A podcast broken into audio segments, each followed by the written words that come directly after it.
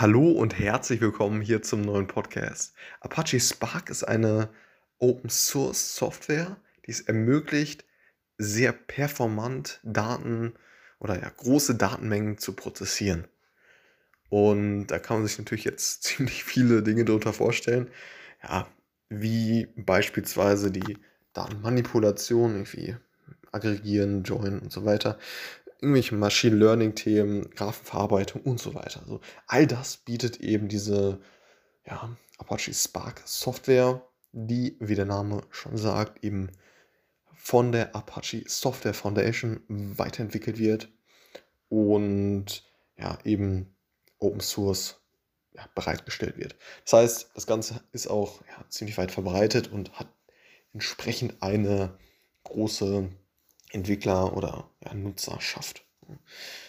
Und ein Kernthema, was man auf jeden Fall direkt am Anfang nennen sollte, ist eben, dass das, ja, das Apache Spark eben auf eine In-Memory-Technologie setzt oder Datenverarbeitungsfunktion. Und das ist abgegrenzt von der ja, Prozessieren oder, Speicherung im ähm, ja, im, im äh, Festplattenspeicher. So.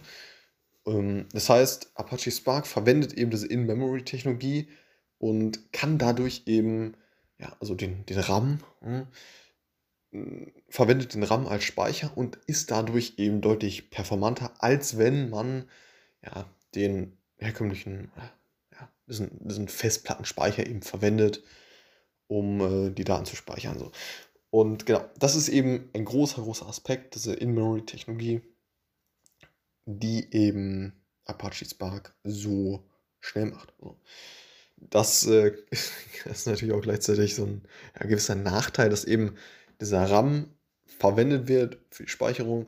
Das heißt eben, dass auch entsprechende Kosten stehen, die allerdings in den ja, meisten Fällen, sonst wird es ja nicht angewendet werden, in den meisten Fällen die äh, ja, die, die Vorteile eben äh, überwiegen. Und ja, das ist auf jeden Fall spannend. Das heißt, ja, es gibt äh, Spark SQL, ne, Streaming, dann irgendwelche Machine Learning-Themen und ähm, Graphenverarbeitung und so. Und ja, das heißt auch, dass man eben Apache Spark letztendlich, ja, es ist Open Source und es kann auf den ich sag mal, herkömmlichen Cloud-Plattformen. Hm, ja, die drei größten sind ja AWS, äh, Azure und GCP.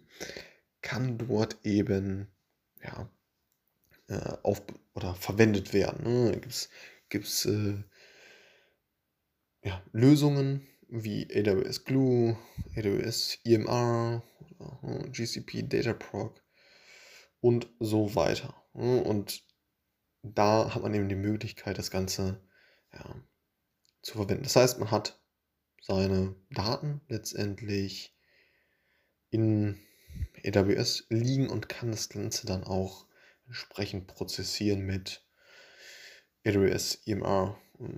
Ne? Also dort hat man letztendlich dann Spark laufen.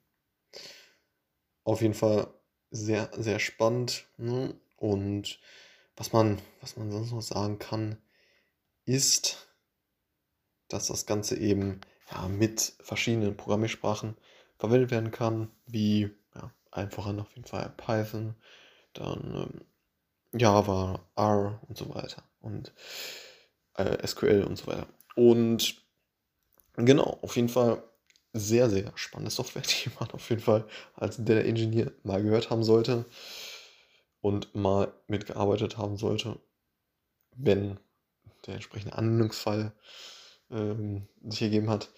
Und genau, das Ganze ist, wie gesagt, Open Source, wird von der Apache Foundation weiterentwickelt und ja, ist eben eine Möglichkeit, um ja, große Datenmengen sehr performant zu prozessieren. Und ja, da ist natürlich auch zu nennen, dass in vielen Fällen natürlich ähm, Spark vielleicht overpowered ist ähm, und man letztendlich besser auf, ja, beispielsweise Pandas oder so zurückgreifen sollte. Und äh, genau, das sei an der Stelle noch gesagt. Alles klar, bis zum nächsten Mal. Ciao.